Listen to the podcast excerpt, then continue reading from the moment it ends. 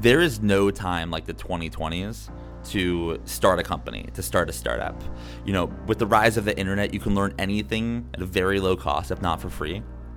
You can build anything without needing to know how to code with tools like Bubble and Adalo.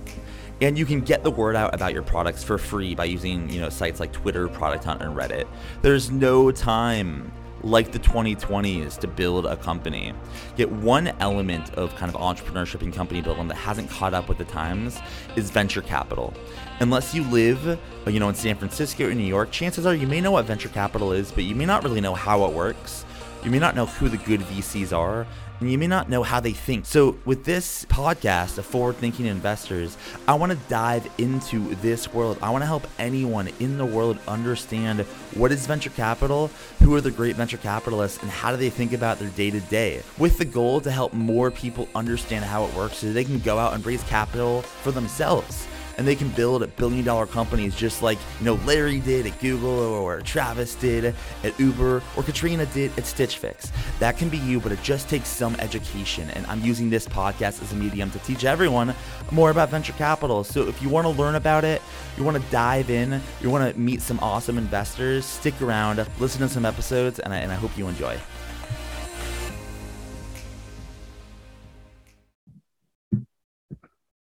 All right, how's it going, everyone? Welcome to another episode of Forward Thinking Investors. We talk to investors about all things portfolio construction, investing, and just uh, just jamming on and investing. Today, we have David Paul here on the podcast, who's the founder and solo GP at DWP Capital. David, welcome to the show. How's it going? Hey, Matt. Thanks, man. Thanks for coming. Let me come on. Yeah, hundred percent. Excited to uh, excited to have you on. It's cool as we were talking about before we started recording. I think you're the first local investor that I've had on the investor podcast after like 25 investors. So I'm I'm excited to show everyone a little bit of that desert desert DNA here. yeah, I don't know if I'm a rep- good representation, but you know I'll do my best. Well, that's well, I think that's good, right? I mean, I, I mean, we both have all, lots of opinions on all things Arizona, um, but like I think like in my opinion, the thing, the people I love to interview on the podcast are the ones that just like do their own thing and you know, they kind of carve their own path, and that's what leads to the most interesting conversation. So we'll, we'll kind of get into it, but I think to start, tell us just high level, you know, DWP Capital, you know, super high level. What do you like investing in? You know, just like give us an overview of the firm, what you like investing in, and then we'll kind of like go uh, go a little deeper into uh, how you got into all this. Yeah, so we like to um, lead rounds in companies that are generally B2B vertical SaaS or tech enabled service companies. So, you know, companies that are really uh, sharp and keen on focusing on a certain market segment or a certain vertical and solving a very niche problem. You know, that would you know conclude that you know some of these markets might be smaller than a traditional venture capital type market but uh, we feel that the riches are in the niches and we try to build you know bigger companies in small markets and be able to kind of gain you know really good market share and create ev that way. Straight up. So like it sounds like obviously you have a very like you know specific thesis here. So i kind of want to go back now now that we know where you're at How'd you get into investing? Do you mind sharing like your path of how you landed on DWP Capital? Is this your, you know, I obviously know, but just so for people that don't know, like is this your, you know, your first time investing, or how'd you kind of like get yourself into a situation when you were uh, being a GP at this fund? Yeah, no, absolutely. So uh, DWP Capital is my initials because I'm super creative like that. Um, but I got into uh, investing. I've been doing this early stage stuff for about seven or eight years now. I got into it uh, via nepotism. I have an older brother that's a venture capital private equity guy. I was a CEO of a healthcare services company in Florida that I sold. You know, I was probably the worst operator on the planet, but you know, I was able to build something and sell it. And you know, so I've got you know a little bit of um, operational experience, I think compared to like a real tech founder, but you know, uh, probably done everything wrong in the book. And then when I figured out what I wanted to do after that, I asked uh, my brother Andy where I should go, and he recommended that I go work for a fund here in Phoenix called Tallwave Capital, where I jumped in and started as kind of an unpaid intern. So I went from CEO to unpaid intern, worked there for about a year and a half, and then I got pulled into um, running the portfolio and new deals for kind of a multifamily office here in Phoenix called Canal Partners, in which I worked there for you know about four or five years. Cool. So you have this investing experience, then you decided to go ahead and start DWP Capital. At what point did you decide that you wanted to do your own firm? And is it different from being in someone else's firm? I guess what what are the similarities and differences between investing in someone else's capital, you know, in another person's firm versus starting your own firm, raising your own capital? Are there a lot of differences, or still is it still kind of similar? Yeah, no, I, I, uh, there were a lot of like unforeseen differences. Um, I thought that you know the deal flow and the investors would all of a sudden all follow me right? Uh, that didn't necessarily happen. You know i got a portion of that but not nearly as much as i forecasted that was going to happen.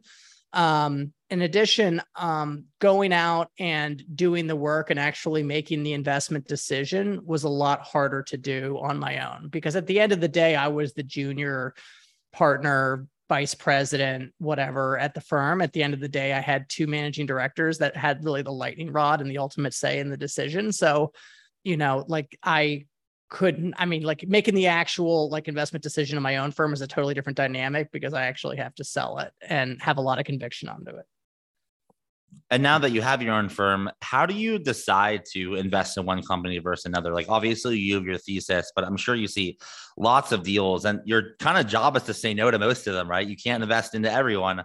So, are there attributes of startups or attributes of founders that you look for when you're deciding to actually deploy capital versus them maybe not being ready for your capital yet?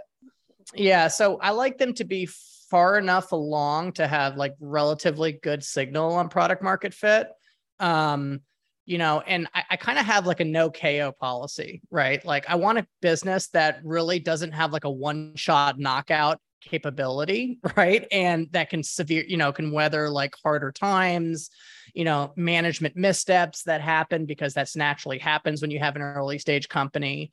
Um, and you, you know, you you do that and you mitigate those risks with companies that have relatively moderate cash burn uh, companies that have good contract values that are providing demonstrable ROI that you know um, that you know you can count on that recurring revenue, and um, and honestly, like the alt and the ultimate heuristic for me is is like if I feel like the bones coming out of my body that I want to do this deal, that's a really good indicator too because I lead with probably one of the biggest checks. So you know, at this, there's I don't do a deal just to do a deal because I usually have upwards of like a quarter million bucks in these things myself. So you know, it's one of those kind of things too. Like, do I really think that this is a really good opportunity? Totally. And I'm curious, does your decision on is something's a good opportunity to change it all with the changing of the macro economic climate? Obviously, things have changed a lot in the last year and a half two years. For you, do, do you does your day to day change based on the markets being kind of going, you know, down and to the right versus up and to the right, or is it pretty? Are you pretty consistently doing the same thing every day? How does that impact you as a GP? It impacts me more in the fact that like I, I need to be a little bit more cognizant of like who is going to be interested in this in this company downstream. Whereas if you were any SaaS business, um, I think that you would get funded um, in the last two years. Whereas now I think people are really looking at who's going to be buying this stuff? You know what's going to be an acquisition? What's going to have a really good multiple versus you know kind of an acquihire? So i feel like people you know I, I i'm more or less like the other you know i would think oh i could just always sell this business to private equity. Well i don't necessarily think that might necessarily be the case depending on how deep the value is of, of these softwares Absolutely. And then, you know, as, as, I alluded to, uh, which you may may or may not be excited about, but like, you know, we're both in Arizona, right? I, I've grown to love Arizona over time, although it's taken me a little bit. I think there's a lot of opportunity here for you. Do you what what what do you like or dislike about operating in Arizona? Does you think it gives you an edge at all being outside of a major tech hub like San Francisco or Miami? Or just tell us a little bit about operating out of Phoenix, which is like a non-tier one tech hub. Yeah, I mean, I don't know the difference to be quite honest, because I've only operated out of this. You know, I've collaborated with firms um, on the coasts. Part of me is very envious of of them, right? Because the people seem smarter, the capital seems more bountiful. Um, however, you know, there is something to um, to like you know lifestyle that I think is really great here to live. Um, but yeah, I mean, I wouldn't know what it's like to work 12 hour days, six days a week because I've never really had to do that. But um, like, you know, other people in other cities.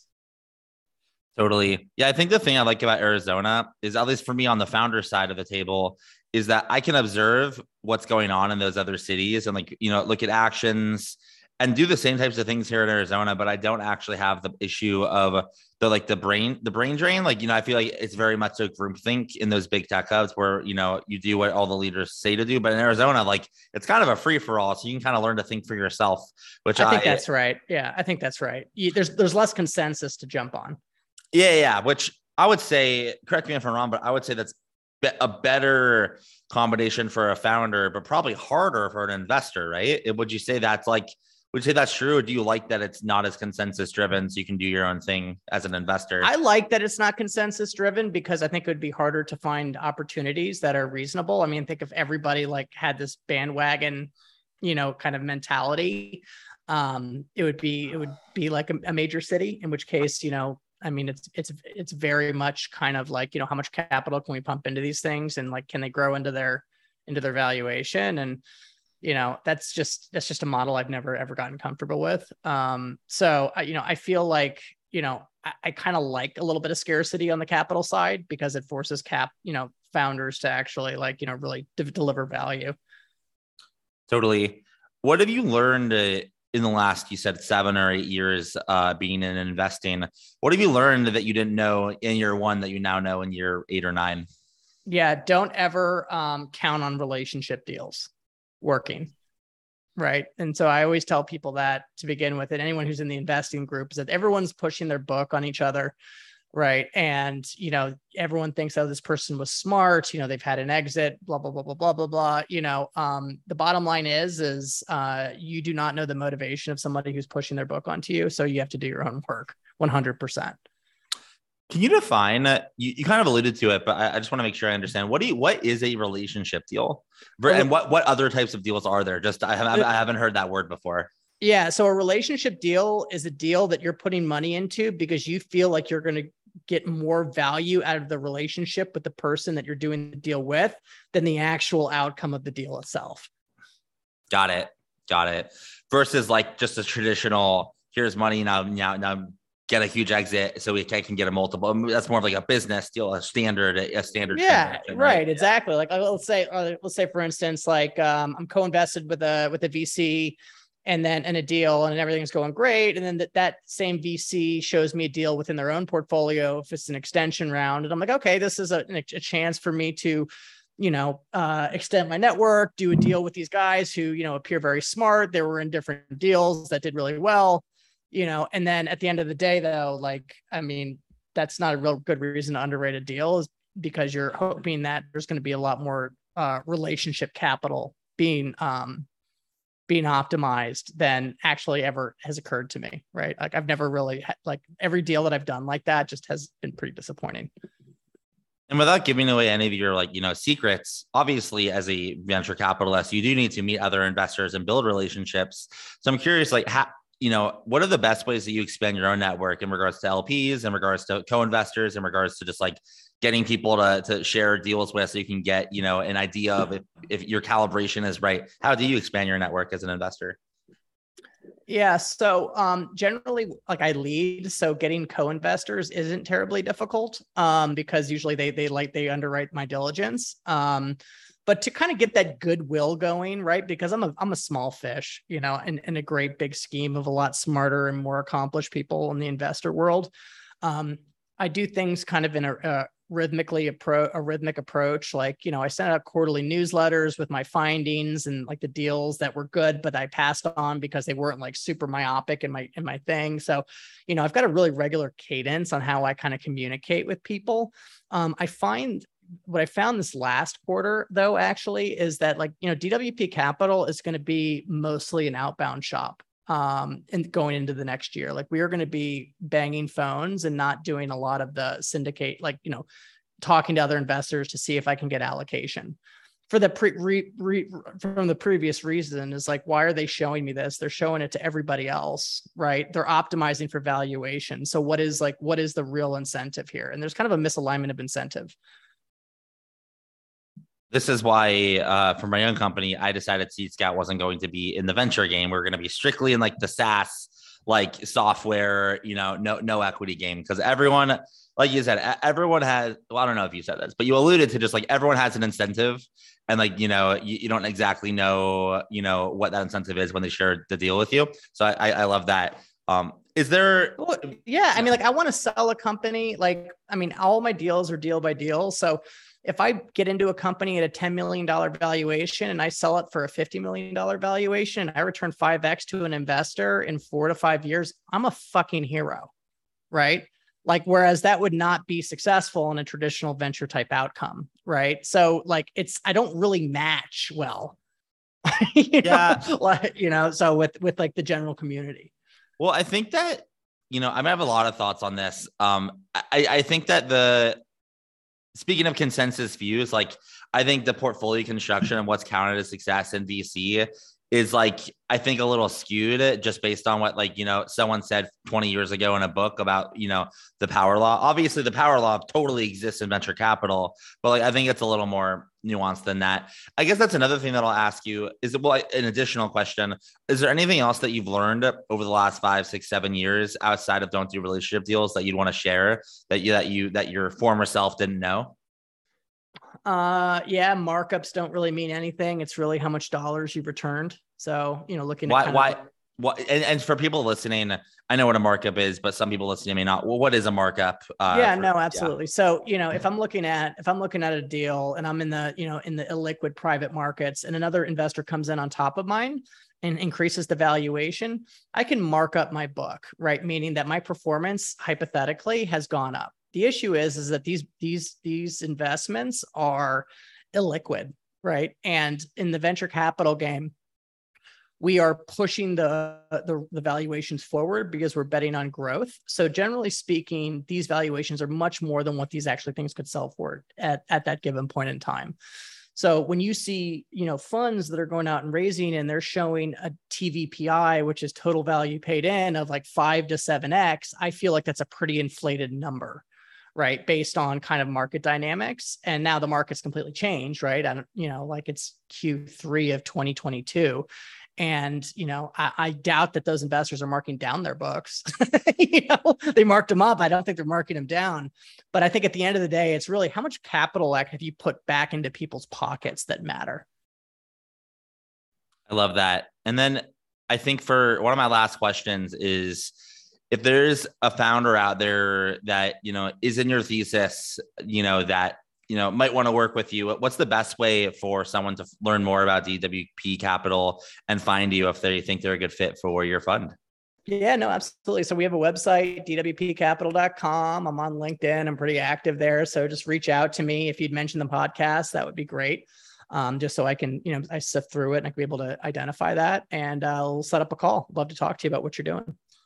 All right, David, thanks so much for coming on to the podcast. Lots of insight in a little amount of time. I appreciate you coming on and best of luck finding the next unicorn. thanks, man. Appreciate it. Bye. Bye.